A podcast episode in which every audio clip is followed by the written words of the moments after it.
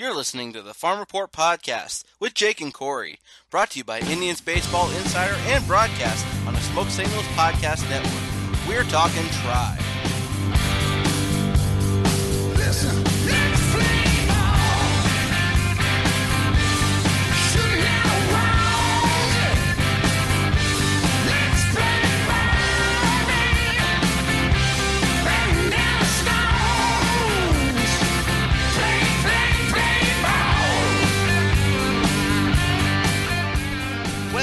Day, good afternoon, and good evening. Wherever and whenever you happen to be tuning in, we are glad to have you aboard. I'm Jake Dungan, senior contributor for Indians Baseball Insider, welcoming you to the first, uh, well, actually the second regular season edition of the Farm Report podcast. That's right, we're back in the weekly groove. Uh, apologies for it being a day late this week. We had some uh, scheduling conflicts, but we are here and we're ready to talk prospects. Joining me as always is uh, IBI contributor Corey Christen. Corey, how's it feel to be in the swing of things in the minor league season? Well, it feels good to be winners again, not just with the minors, but how about the Indians? If they lost that game to Seattle uh, last night, that series opener on Monday, we would have been uh, in a different mood today coming into this podcast. But uh, yeah, as you mentioned, now that the minor minor league season's underway, first of all, we have great performances to talk about, and now that we're actually full swing, we're starting to kind of cool down from the hot starts, the not starts, the small sample sizes. We're starting to build up that um, that foundation of what are some of these prospects about? What do they need to do? What are they doing right now? I, I think it's a real interesting time of year as we get into the later parts of the month of April and some of these prospects that we've talked about in the past couple weeks are still hanging around with with some performances and you know we're here to recap the week that was in the Indians minor league organization and we're thankful for the listeners for getting back in with us uh, this week. Yeah, absolutely. Well, how, what do you say we open things up this week with some news that was actually just breaking as we went on the air here? Uh, a roster move for the Indians, sending down uh, infielder Eric Stamets in favor of uh, of uh, journeyman minor league infielder Mike Freeman, who has bounced around the minors for a while, has had some time in the majors as well. Uh, most recently with the Cubs, and uh, but he's been in AAA for many years. Uh, he's 31 years old. He's played in the majors with uh, the Cubs, the Dodgers, the uh, the Mariners, uh, the Diamondbacks. So he's been around a little bit. Uh, has you know some solid numbers uh, in 10 minor league seasons. He has a 289 average with a 361 on base and a 386 slugging percentage. So he can hit for average and get on base. I I get that. Um, but the question I have is what does Yu Chang have to do to get on this team? Because seemingly the Indians are high on him, and, and I think as we discussed last week or in recent podcasts, the Indians have a good opportunity right now with the division seemingly being well in hand to really bring up some of these young kids and see what uh, see what's what with them, who can contribute, who can't. I mean, we've already seen that with Eric Stamets. We see that he's probably not ready, or he's probably not going to be a major uh, contributor at the major league level. Thus, him being sent back to AAA. So why wouldn't you just uh, switch out one young player for another and bring up Yu Chang, a guy who can play shortstop, third base, and second base, and uh, try to see if he can uh, make an impact with the big league club and try to stabilize the future at one of the infield positions. I mean, Lindor is just starting his rehab assignment. Maybe this is just a temporary move. Uh, bringing up Freeman because they anticipate Lindor being ready within probably the next week or two. But uh, to not go with Yu Chang in a situation where uh, the Indians really could use uh, some youth in that lineup uh, to see if uh, they can try and find somebody to solidify the future, especially considering the fact that there's so many holes in the in the batting order right now. Maybe Chang could uh, provide uh, a glimpse into the future and potentially be a long-term solution. I don't know where exactly he would fit in right now, but with a, an opportunity open, I would think that the priority should be to give some of these young guys a, a shot to uh, play every day, throw them into the fire, and see what happens. Uh, this seems like a, a ideal opportunity. Wouldn't you agree, Corey? It's not like the Indians are this fledgling youth only team that's going to finish last in the division. No, they're a contender.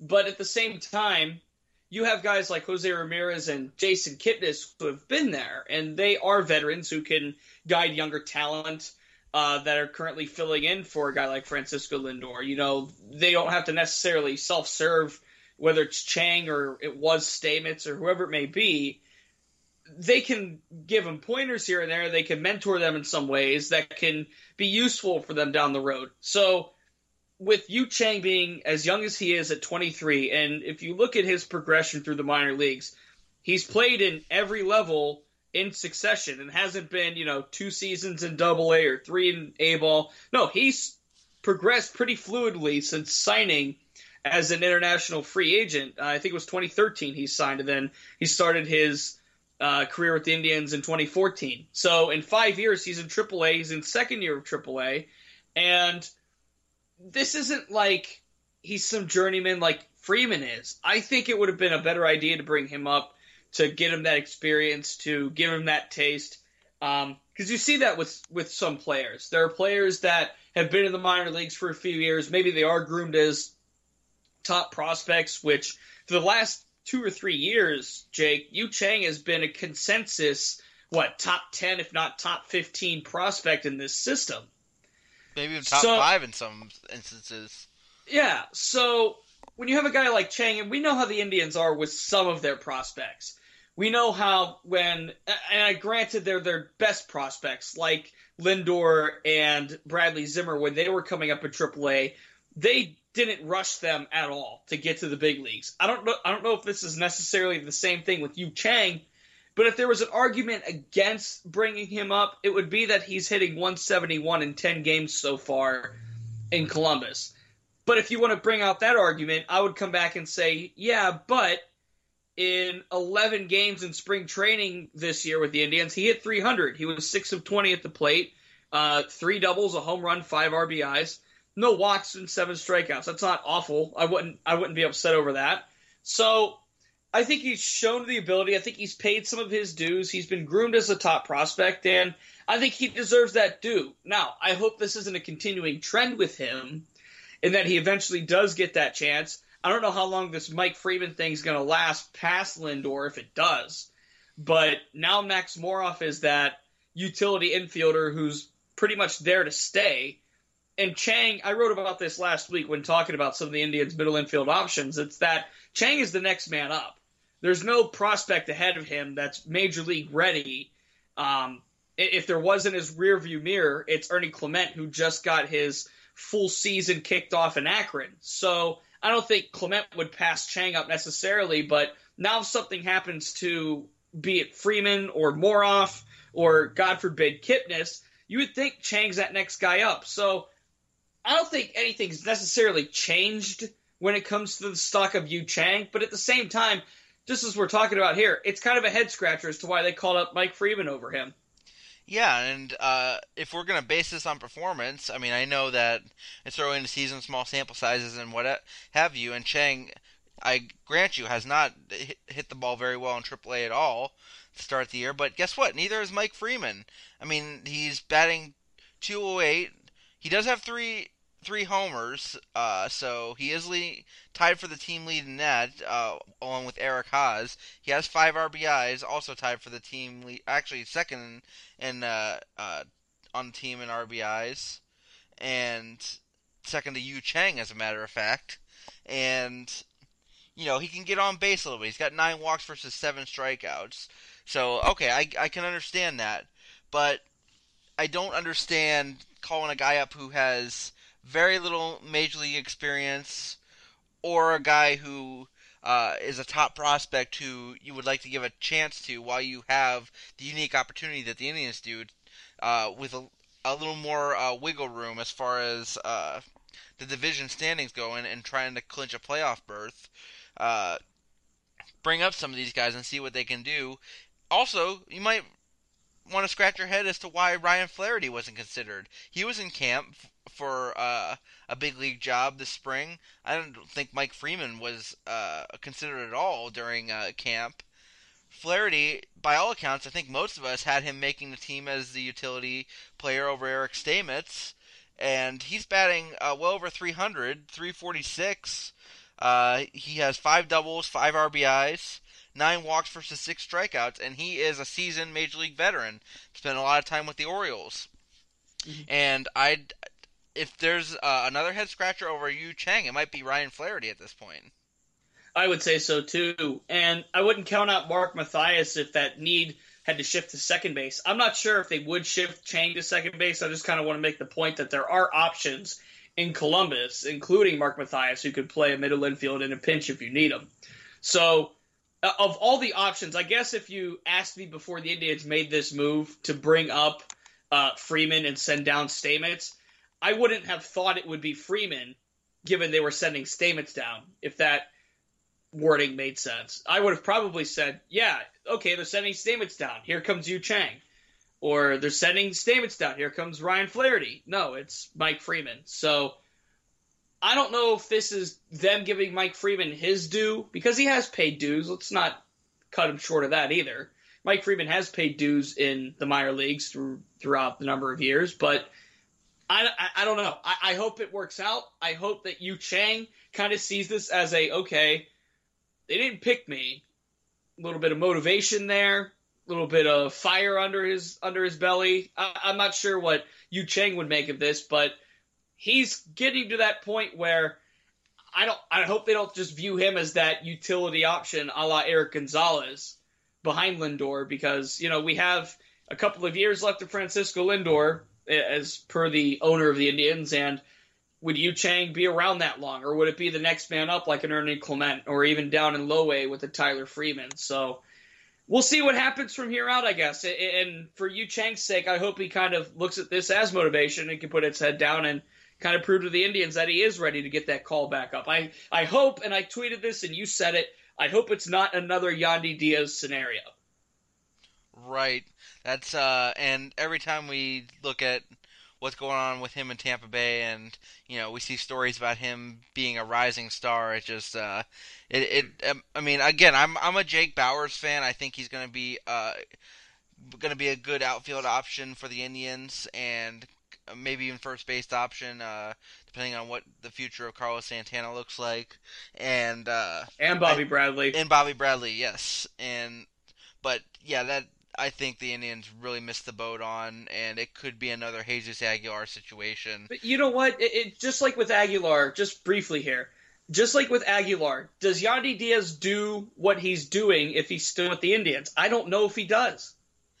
That's that's true, but uh, I think that he has enough of a track record in the minor leagues, probably more of a track record than Aguilar did, uh, to be successful and to expect that kind of success at the major league level. I know the power was a big sticking point for uh, the, probably the organization and a lot of the fans, but uh, I just don't believe that if uh, Yandy Diaz was still here, that he wouldn't somehow be helping this team in the state that it's in right now. So you can't sell me on that. Um, bef- before we move on, I wanted to, uh, yeah, just kind of close up the uh, this part of the discussion here. The only way that Mike Freeman, uh, bringing up Mike Freeman right now makes sense in my mind is if Francisco Lindor is going to be up in the majors sooner rather than later. So if it's like a one week, maybe even two week fill in, then maybe you can justify it in some way. But even then, uh, two weeks of a two week opportunity uh, to start at shortstop for the Indians. Uh, I would still consider giving Yu Chang a shot for that, unless it's like a service time issue, which we've seen before uh, with guys like Lindor uh, trying to keep them that add the extra year of uh, control on the back end. Um, but even Ryan Flaherty, I think, would make more sense uh, for that two week period. But who knows? Uh, it just seems like a head scratcher all around. But like I said, it, the only way it makes sense of it is if Lindor is uh, soon is closer to returning than uh, we probably uh, envisioned at this point. So, um, I wanted to talk a little bit. Let's jump down to Lake County. I want to talk about a guy who we've talked about extensively over the years since he was drafted, but a guy who we haven't really who hasn't really caught a lot of attention so far this year, other than you know we hope that he's able to finally put things together at the plate. Uh, Will Benson has quietly but surely had a solid start to his 2019 campaign, as he is batting 281 with a 395 on base, a 594 slugging percentage. He's got two home runs, two doubles, a triple. He's stolen three bases. He's got six RBIs. Uh, he's walked six times compared to 14 strikeouts. Uh, the strikeout total is pretty high, but when you pair it with that walk total, it's not it's not terrible. So uh, Benson, you know, we talked about him, the struggles he had last year, a ton of strikeouts. He did walk a lot, but uh, was pretty much the three outcome player last year: home run, walk, strikeout. This year, at least in the early goings, it looks like he's starting to do a little more of everything at the plate, hitting for average, doing things besides hitting home runs. Still striking out a bit, but he's you know showing his speed. He's already got three steals. He had 12 last year. Uh, Benson's showing some uh, good things in the early goings, wouldn't you say? I would say so too, and I'm really glad that this is starting to happen, and I hope it continues because I'll admit I was hard on the the Will Benson has to figure it out train before the season started because of that all or nothing approach, because of that three true outcome factor that you talked about. But now he's drawing a half more walk per strikeout. He's putting contact. He's putting the bat on the ball. He's not going all or nothing home run, drive to the warning track, whatever. If you notice what he has done so far this season, he has nine hits, and five of them are for extra bases or they're home runs. So, as compared to last year, when you look at 54 hits, and that included 22 doubles and 11, or excuse me, 22 home runs and 11 doubles and a triple. That's 34 out of 54. That's a that that's literally over half. That is a big rate. So he's starting off that kind of path right now. It's just that the hits are more this season. He's he's obviously getting more base hits at, at a higher rate, 281 average through those nine games. And the strikeout and the walk thing doesn't really concern me that much right now because he is drawing more walks. If this was 14 strikeouts to three walks, I might say, okay, it's still a little more all or nothing. He's just getting lucky with contact, and he probably has a, has a high batting average on balls in play. I haven't looked at the advanced metrics, but he's also not. Um, how do I put this? Flying out as much. He's actually hitting a, a little more line drives. A, a lot, he's taking the approach to put the bat on the ball to get line drives rather than just to try to elevate it and hope it goes far. He's averaging just under uh, one ground up per air out, but that's almost double from last season. I mean, it's he only had almost half of a ground out per air out last year. So he's trying, I think, to make a cognizant effort to flatten his swing a little bit rather than try to uppercut it and try to just hit a home run or get the ball out to the gap and get it out to the wall. He's shortening the swing, and that was a question coming into the season. How is he going to be able to do that, if at all? So, look, we're hitting the part of the uh, of the season. It's the second week of the year. It's the okay. The the the luster of the season starting is over. It's time to really get it in gear here and start to figure things out.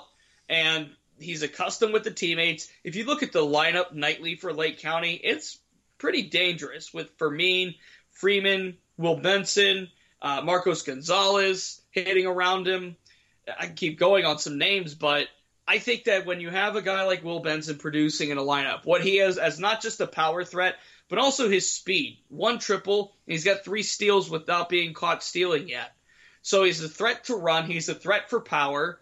This is the package the Indians were looking for when they drafted, and he's taking the steps to being closer to that player than closer to the bus player we thought he had last season.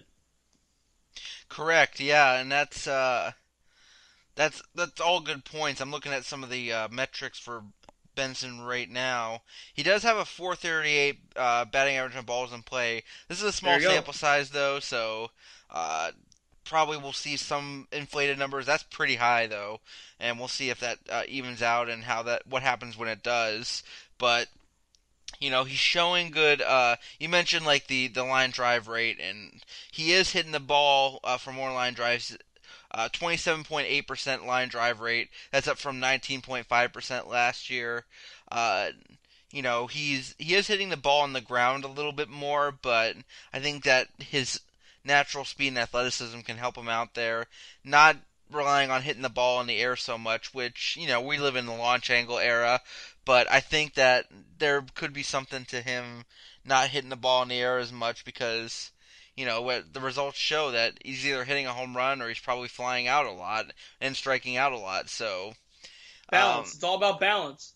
the the one thing that concerns me is he's pulling the ball considerably more in the early goings here. 61.1% pull rate. Maybe that could work out well for him. Maybe he's just one of those guys who is better a better pull hitter. But uh, he's always been kind of that way. Over 50% pull rate in each of his uh, first uh, four three plus seasons to date.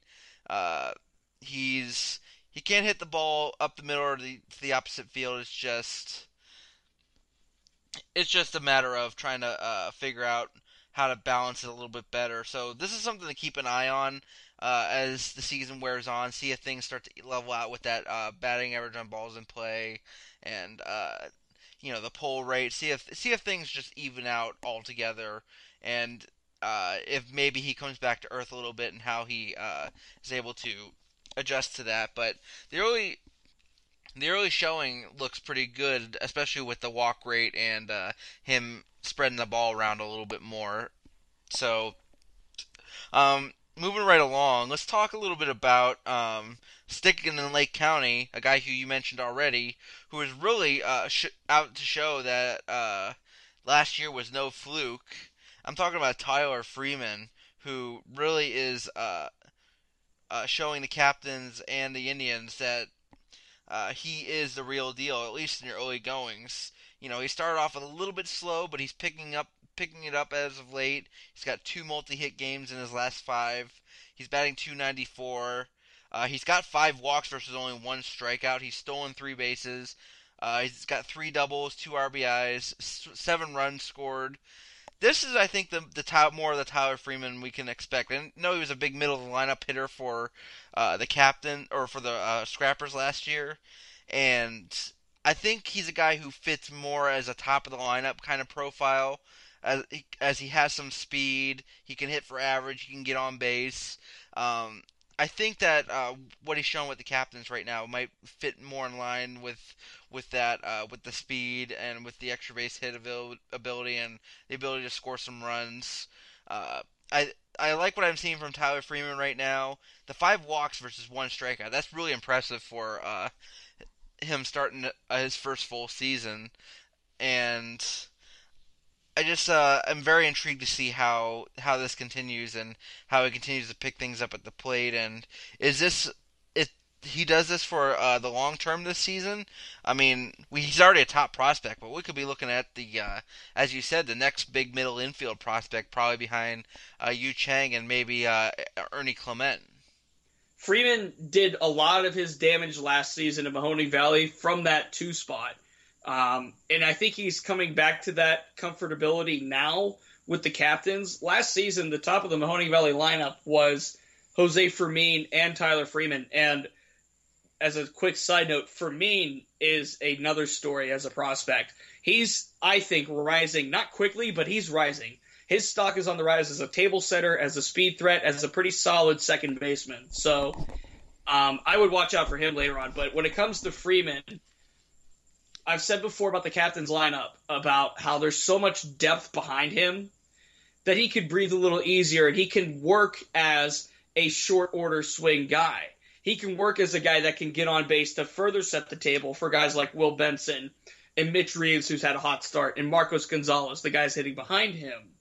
So Freeman last season in Mahoning Valley had an MVP type year for the New York Penn League, hit uh, 352 in 72 games.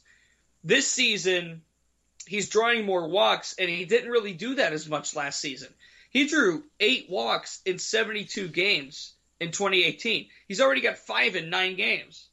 So patience is starting to pay off.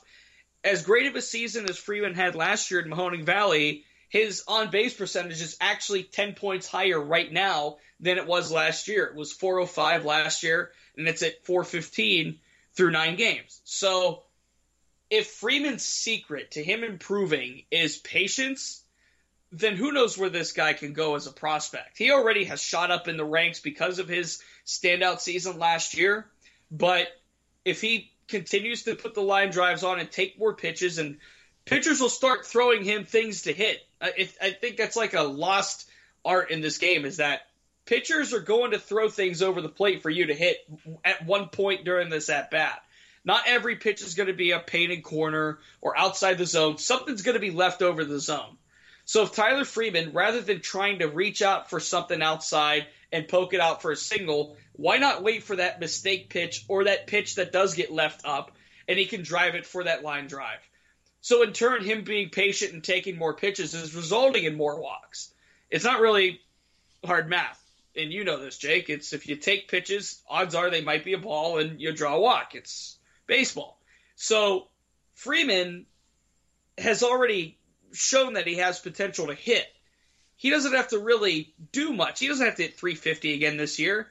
He's at 294 right now, which if somehow that batting average rounded out the season and he finished with the Lake County Captains at a 290 average, I'd be pretty darn happy with that. So, yeah, he's off to a hot start.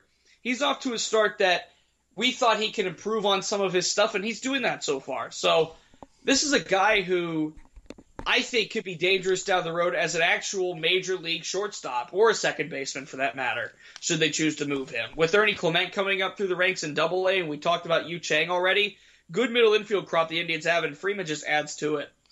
Yeah, and we haven't even talked about guys like Marcos Gonzalez and uh, Junior Sanquintin and some of these uh, international players, Aaron Bracho. Uh, there's a lot of middle infield talent in the system right now, and Tyler Freeman is, is among the cream of the crop right now. And I think that I agree with you. If the, he shows more patience and continues to show more patience, I mean, through nine games, as you said, five walks, already three away from last year's total.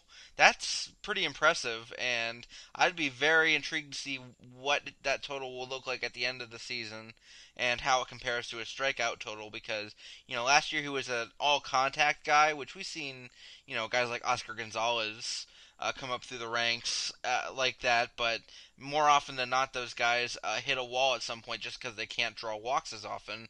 If Freeman can prove he's capable of drawing walks that adds another layer layer to his uh, prospect profile in my opinion and his uh, big league potential. So very nice to see that. You mentioned under the radar guys like Jose Fermin. There's a couple right now in uh, there's a couple right now in Lynchburg who are off to uh, pretty good starts.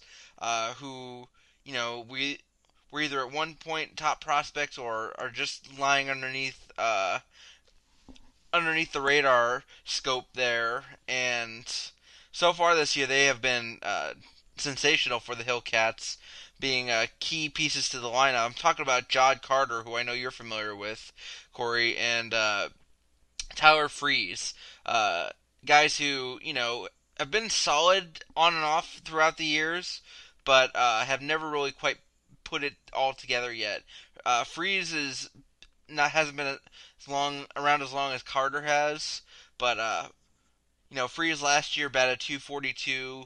Uh, he had more walks than strikeouts 39 walks to 35 strikeouts. He had three homers, uh, 33 RBIs, uh, stole eight bases. So, you know, he's kind of a, a in between guy. You don't know where exactly he fits in in the lineup. He's not really your typical top of the order speedster, but he's not like a middle of the lineup thumper either. He's just a guy who can be solid all around. Uh, this year he's batting 314. He has 11 walks versus 8 strikeouts so far. Uh, four doubles, nine RBIs. As I said, batting 314, 907 OPS. Carter, on the other hand, is really doing setting the table for uh, Lynchburg. On, I think he's their primary leadoff hitter this year, and he's batting 333. He's got two homers, uh, three doubles, three RBIs, seven walks versus nine strikeouts. I know strikeouts have been an issue for him in the past. Uh, one stolen base. Another guy who you know is kind of in between as well. He has decent power and has shown it in the past. Uh, most recently, you know, he hit 11 home runs each of the last two years. Uh, it's tough to figure out where exactly these guys fit in, but uh, they're off to good starts, and maybe they could be on their way to trying to make a name for themselves this year. I know Carter is back in high A for the second straight season. He finished off the year last year in Akron. He's probably hoping to get back up there. Friis is playing in Lynchburg for the second time as well, but he only played in 20 games toward the tail end of last year. So uh, he's off to a decent start, and I think he was off to a good start last year too in Lake County. Made a decent impact, and then kind of tailed off as the season went on. But two guys who, you know, are not big prospect names, but are really hitting the ball well right now.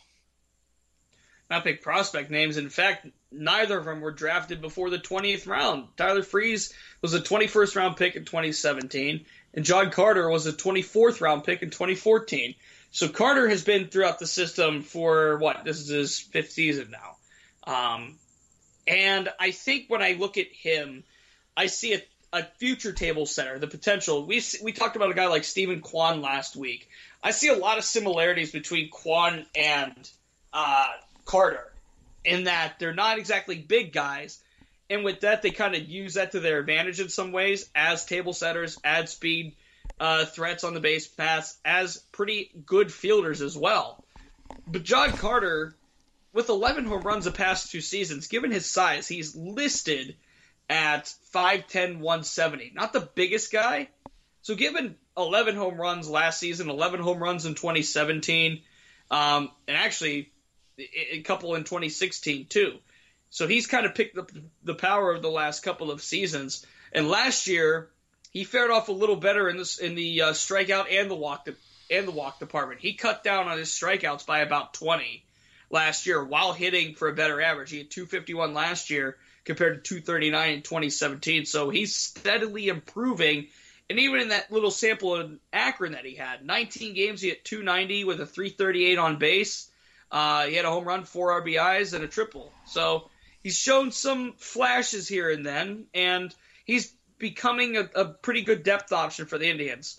Tyler Friis, amongst the upper echelon of the middle infield talent the Indians have in the organization, you really wouldn't think of Tyler Friis, but he has been a really good complementary piece in the past to guys like Dylan Persinger, who's still in uh, Lynchburg as well, with guys like Ernie Clement, who has just flown through the minor leagues so far, and even to an extent, um, with uh, uh, I mentioned Ernie Clement. I'm thinking of oh my gosh, the name I'm blanking on. But anyway, I look at a guy like Tyler Friis, and he's been shoved down depth charts. Was my point in the minor leagues so far throughout his career. Now, granted, it's only a, a full two seasons, and last year he played in just 79 games.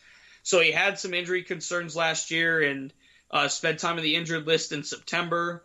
Um, and then after he got the call up from Mahoning Valley to Lake County, he started off the season uh, in June with some injury concerns. So I think that he had a pretty nice bounce back when he did come when he did come back. I'm not going to cry over 242 in those 79 games, but as a guy that has been thought of as a depth option, I, I think he had a pretty decent year. And now through 10 games hitting 314, he's season opportunities. He's had the chances to perform now. So we'll see if he continues it. It- You know, the pedigree is that, you know, he's not a high round pick, so a lot of people might doubt that he can, but you know, the Indians do a pretty good job with their middle infield depth eh, throughout the drafts. So I think he can. I think he can continue it. He's going to get more playing time. He's going to get plenty of chances, and we'll see what happens. I think he profiles as a solid uh, utility infield option down the line because of you know his ability to hit for average and draw a ton of walks. If he can draw more walks than strikeouts and be as versatile as he is, I think that uh, I think that he definitely profiles as a decent utility option. Very small, small in stature, five foot nine, uh, 180 pounds. Not a big dude at all, but uh, you know he. I think that between him being able to play multiple positions, hit for some average, and draw a lot of walks, I think that uh, there's a some good uh, utility infielder potential in his future. I think the same could be said for Jodd Carter too. I think he plays he can play all three outfield positions and have a little bit of pop and a little bit of speed. Uh, solid uh, uh, utility or fourth outfield option uh, for a big league club potentially as well. So I think the more that they show uh, solid numbers and solid performances in the minor league levels, the higher their uh, chances of making a big league club at either the Indians or somebody else as as a uh, option on the bench. Just gets even higher. I mean, it sounds pretty obvious to say it that way, but uh, it is doesn't make it any less true. So good to see those guys performing well to start the year. Um, Uh, Luke Wakamatsu, that's the name I blanked on. right. I figured okay. it out. Yeah. I figured it out. But that's what well, that was my point. Friis was really shoved down the depth charts first two years of his career, and then he battled some injuries last year, and now he's getting his chance. So you see this happen sometimes. Yeah, definitely. So, um, good to see some under the radar guys perform. I love talking about guys who nobody really knows about and trying to get the get the word out on and say uh, these guys are uh, worth keeping an eye on. Um, so, uh, what do you say, Corey? Uh, before we get to the end of our show here, we unveil this week's uh, Farm Report Player of the Week. Now, before we before we do, I think that uh, we had our picks, our first picks locked in. Uh, I had Daniel Johnson, who batted a buck seventy six, really cooled off at the plate. He did have a home run and four RBIs, but six eighty six OPS, not really doing much for me there. You, on the other hand, had Eli Morgan, who not only uh, pitched very well uh, in his one start last week, five innings, two hits, no runs allowed, one walk, nine strikeouts. He was named the Carolina League Pitcher of the Week uh, for last week, so a very very good showing by you. Very strong first pick by you, and uh, he's he, Morgan really starting off the season well. Very nice to see. Um, but as far as this week's Farm Report Player of the Week goes, I don't think we can go any other direction than uh, than uh, one of the key late inning arms for the Rubber Ducks right now, and possibly one of the future key late inning arms for the Indians.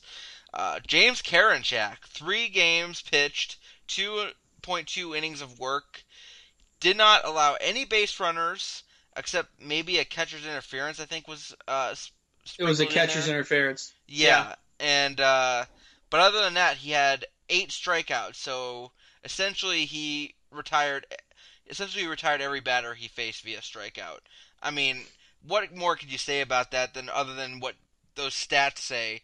Retiring every batter. I think this so far this season, other than the first batter he faced and that catcher's interference, he walked the first batter he faced this year. He has retired every batter he has faced so far via the strikeout, and Yeah, only he has that only has that one walk uh, on his on his record. I don't, don't believe as I pull up his numbers he has allowed a hit yet. No, he has not. No. So I tell you what, I don't know how much longer you can keep this guy in Akron if he's not walking batters and striking guys out the rate he is. He's drawn some Cody Allen comparisons due to his uh, fastball uh, curveball combo. He can hit 97, 98 with his heater. Uh, uh, he sits mostly in the mid 90s, like 94 to 96. Uh, but he's got that hammer curveball that just is devastating. And I got to tell you, I don't know if, how much longer he's going to be in Akron. I don't know how much longer he's going to be in the minor leagues at this rate. Um, I don't know what the Indians' plans are for their bullpen moving forward. Uh, they just called up Nick Wittgren, sent down Jon Edwards, trying to shuffle things around because of uh, usage, because of uh, usage issues, and trying to get some fresh arms in there. But Karinchak is seemingly, even though he's in Double A, I think he's the guy who's knocking on the door as far as uh, relief pitching prospects right now. I, I complete, completely agree with that. Drafted less than two years ago, and he's mowing down batters in Double A. Now, I want to pinch a grain of salt on this, and I'm not trying to sway the Player of the Week nomination my way, but okay, Karinchak, while he's been dominant, absolutely every out he's recorded this season has become via strikeout. Um, he's only allowed one base runner, and that was a walk. and then if you count the catcher's interference, so technically two. Um, but he has faced Altoona three times out of his four appearances, and in two of those appearances, he threw more than 20 pitches to get out of an inning. So one inning of work, 20 pitches in one outing, and then 21 in another. His first outing of the season was the 21 pitches. So I'll give him a little bit of a, the benefit of the doubt there. It was 21 pitches, 12 strikes. But then he came back against Trenton the next game, four days later. But he came back against Trenton the next game, uh, one inning, three strikeouts, 14 pitches, nine strikes. So perfect outing. Then he came back against Altoona, um, one inning, three strikeouts. He threw 20 pitches and 15 were strikes. Improvement. And then against Altoona again, two thirds of an inning, he got the save. Both outs were strikeouts, and he threw eight pitches, six strikes. So he's gotten better over each outing this season. And he's one of the guys that we talked about even last year. Was a guy that can move quickly through this organization, a la Nick Sandlin when the Indians drafted him. The, the repeatability of his pitches, the compact delivery he has, the ability to locate a fastball like you talked about. This is really a package that you look for in a reliever. And if he's drawing Cody Allen comparisons, those aren't bad ones to draw at all. I don't know if the Indians are going to wait for him to get a little more experience in Akron this year before making another move, but I can't think he sits in Akron all season long. Well deserved a player of the week. I think he got some recognition from national prospect uh, people, either MLB Pipeline or whoever it was. Well, yeah, they just well. MLB Pipeline just basically tweeted out his stat line uh, or his his, uh, his outs log uh, from the start of the season. It was like walk, strikeout, strikeout, strikeout, catcher's interference, strikeout, strikeout, strikeout, strikeout, something like that. I remember retweeting it. So uh, yeah, Karinchak is, and I mean I know we're we're pretty high on uh, Henry Martinez and uh, Nick Sandlin, guys who should probably be uh, higher in the pecking order right now than uh, Karinchak. But if you were to put a gun to my head, I think I put tweeted this out, or maybe I wrote about it in my forthcoming forethoughts piece, which we'll be posting tomorrow. Uh, if you put a gun to my head right now and, and named a, a relief pitching prospect in the entire Indians farm system right now who could come up right now and help the Indians w- without batting an eye, I would say James Karinchak. He is 15 of 15 on save chances, 123 strikeouts to 46 walks, and opponents are hitting 219 off him. So when he is giving something up, it's a base hit. He's not walking a ton of guys. He's not giving up the long ball. Uh, he's only given up three home runs over the last three years. So I think that this is a guy who can continue to move quickly. How how soon do you think it takes for him to get to Columbus if he continues this? It can't be long.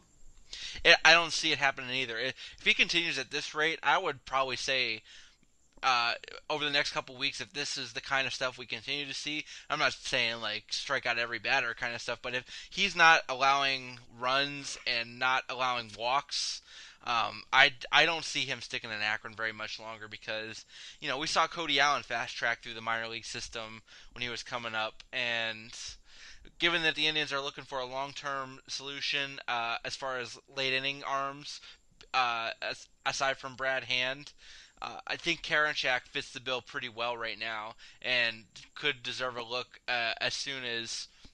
I wouldn't be surprised if he's in Cleveland before the All Star break, if I'm being truly honest here. I don't know if I'd be surprised by it, but I could see how it could happen. I'd say that. Yeah, so uh, Karinchak, in the meantime, very deserving of this first Player of the Week award here on the podcast.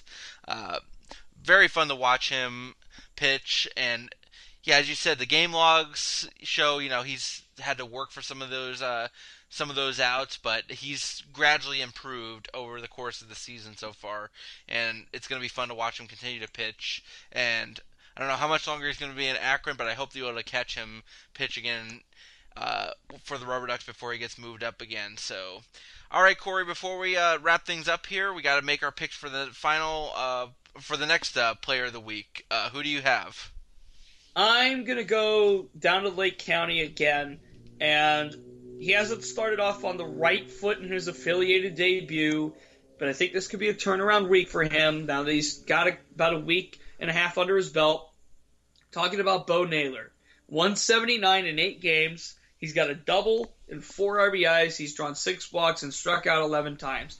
Not a great start for him, and he's being chased right now with by Josh Rolette with playing time. And Rolette has played well. He's hit 292 in the same eight games. So I think Bo Naylor has a shot here to turn it around. I'm going to go with him in a little unconventional way now that I have a little bit of clout built up for my first pick. Yeah, you're already picking up where you left off last year, uh, making some solid picks. Uh, taking the Eli Morgan, that's three points for you to start things off, uh, building a building a nice lead early. So uh, we'll see how uh, how this continues over the course of the season. Uh, Bo Naylor's a solid pick. He's on the downside right now. I think he could be on his way back up as the weather warms up. Definitely. Um, I'm going to actually uh, stick in Akron though. I know I with Daniel Johnson last week.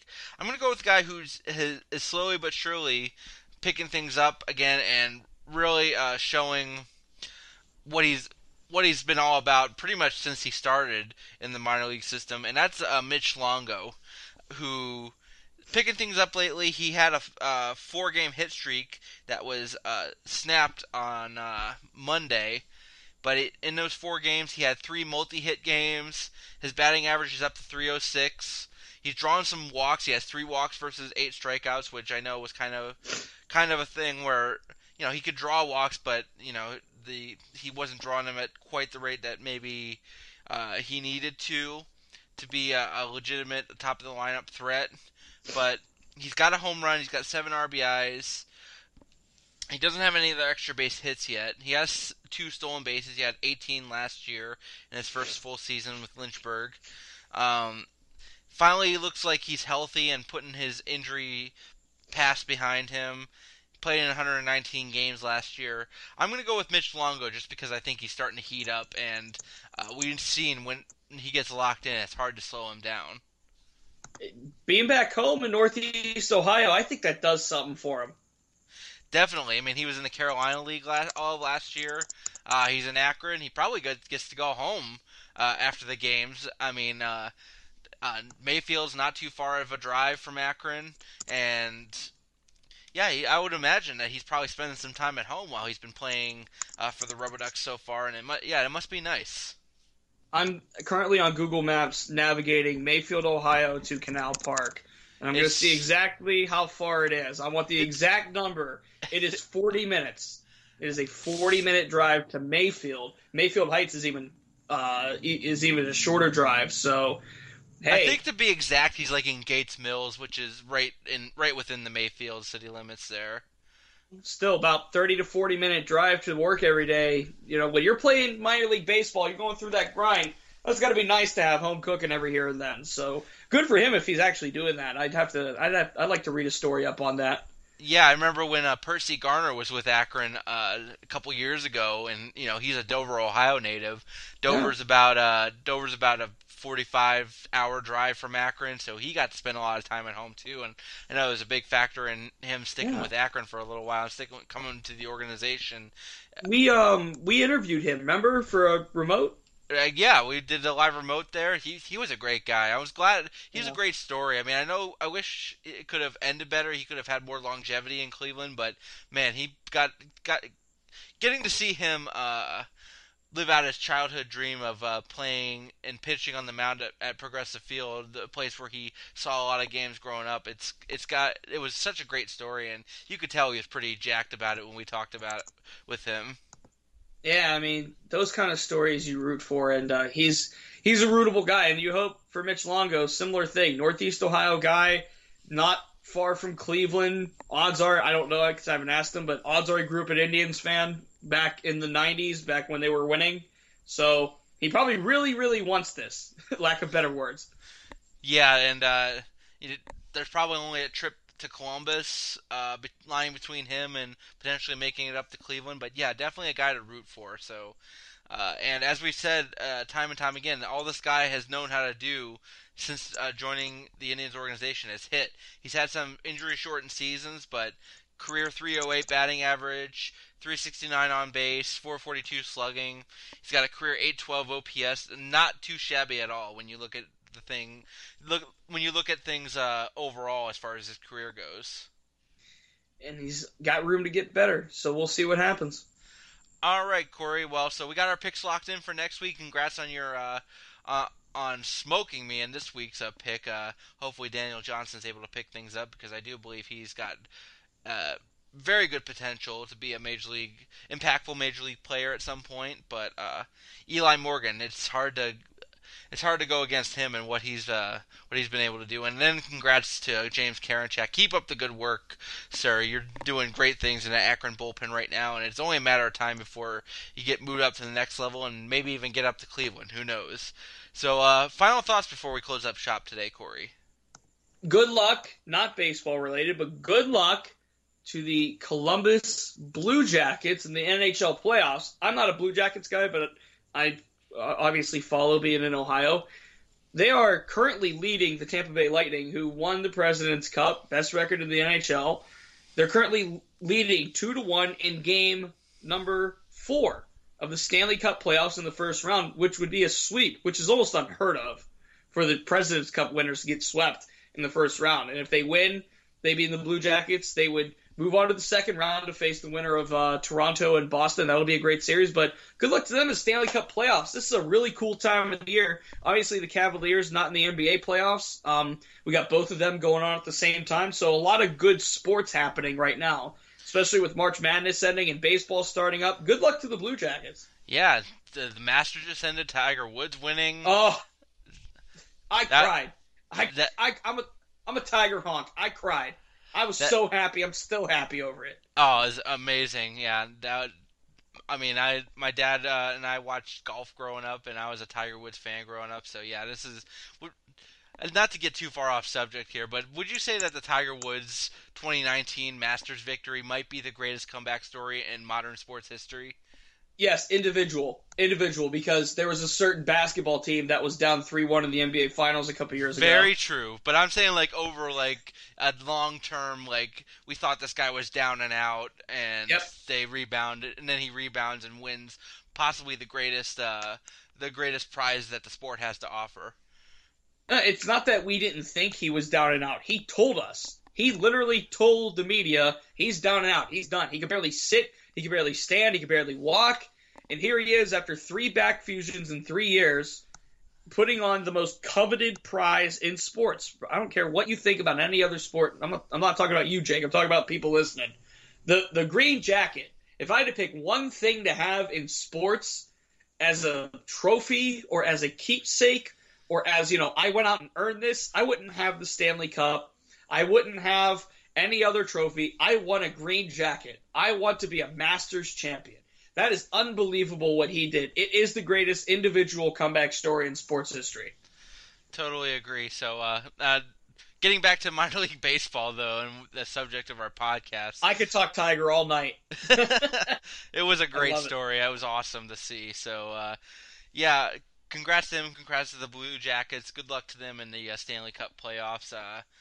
Uh, bringing it back full circle to baseball, though, uh, my final thought is going to be uh, watching, probably watching Francisco Lindor in Columbus. If you're in Columbus right now, uh, get ready to watch. I think tonight, as we record this on on a Tuesday, uh, Francisco Lindor is in the starting lineup and playing at short for the captain or for the Clippers rather, and it's a exciting time to see Lindor get back on the field and hopefully uh, make it through his rehab assignment without any further setbacks uh, because the Indians need him. There's no doubt about it. And uh, the next week plus, will we see Lindor play playing at short for the Clippers? It's going to be fun. So if you're down in the Columbus area and you want to see uh, your All Star, maybe you don't get a chance to get up to Cleveland as much. You want to see your All Star shortstop.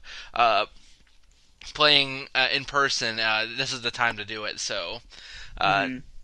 kind of a final thought, kind of a breaking news piece, just to remind people uh, what, bring people up to speed on what's going on with Lindor. So, uh, So if the Indians are compelled to bring him up, the Clippers aren't home until a week from today, as we record this on Tuesday. They're at Louisville and they're at Toledo. So the Indians come back to Cleveland Friday to open a series with the Braves, and the Indians will be or the uh, Clippers will be in Toledo. So I'm curious to see if he makes it down to Columbus. I hope he does, so some of the Clipper fans can get to see him live. But It's a week away. He's in Louisville right now. They're in the top of the third. The uh, as, I'm speaking right now, the Clippers and the Bats, the affiliate of the uh, Cincinnati Reds. And Lindor is one for two, and he left one on base, so he's got a base hit under his belt. All right, good start. So, uh, well, it's good. Another good show for us today. Um, be sure to follow us on Twitter. I'm at Jake D Baseball. Corey's at CD Christen.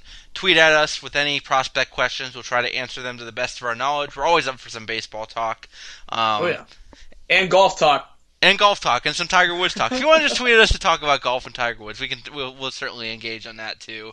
Uh, But uh, as far as uh, plugs go, as uh, as far as I'm concerned, the uh, uh, first four thoughts column of the season, I'm trying to work out the timing with my schedule, how I'm gonna get these posted each week. It'll either post tomorrow or it'll post on Thursday, so be on the lookout for that. I got some great topics. Well, a lot of James Karinchak talk. Uh, bring you up to speed on some of the other pitchers in the organization who are off to a great starts, and uh, also have my watch list of guys who are uh, performing well and are worth keeping an eye on over the next week or so. So when you're looking up those box scores, you'll know who to watch for when uh, uh, when they come out, or if you're going to the games themselves, you know who in the lineup to keep an eye on. So good stuff there. Uh, Corey, who do you, what do you have to plug? last week it finally got posted because I finally did it. Um, everybody's in a hubbub over Francisco Lindor and his future in Cleveland.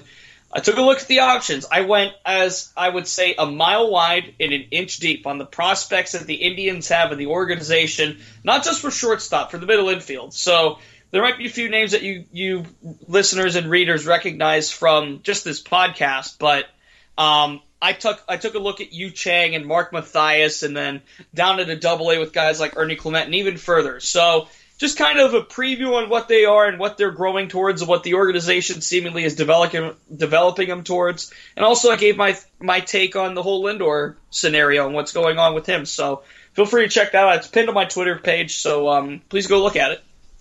All right, sounds good. Uh, so, again, uh, follow us on Twitter. Follow the show on Twitter at Smoke Signals IBI. Get all the links to the podcast there, um, and then also follow the uh, official underscore IBI account for all the links for the stories, breaking news, all that stuff you can find there.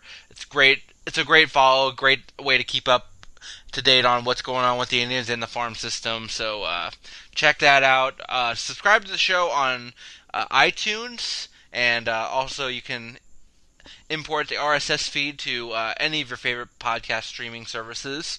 And be sure to uh, rate and share as well. Spread the word around. We do not have any kind of advertising budget here on this podcast, so the way the the way that we uh, are able to get the listenership and grow it is to is by you guys spreading the word. So if you like prospect talk and you know people in your life who would appreciate it as much as you, please spread the word and uh, share it with your friends. Uh, we certainly appreciate it. So until next week, for uh, Corey Christen, I'm Jake Dung, and this is the Farm Report podcast. And we say to you, have a good one. For questions and comments, you can email us at smokesignals at indiansbaseballinsider.com. Also, be sure to follow us on Twitter at SmokeSignalsIBI, where you can find links to all our shows, as well as poll questions and other cool podcast stuff. Thanks again for listening.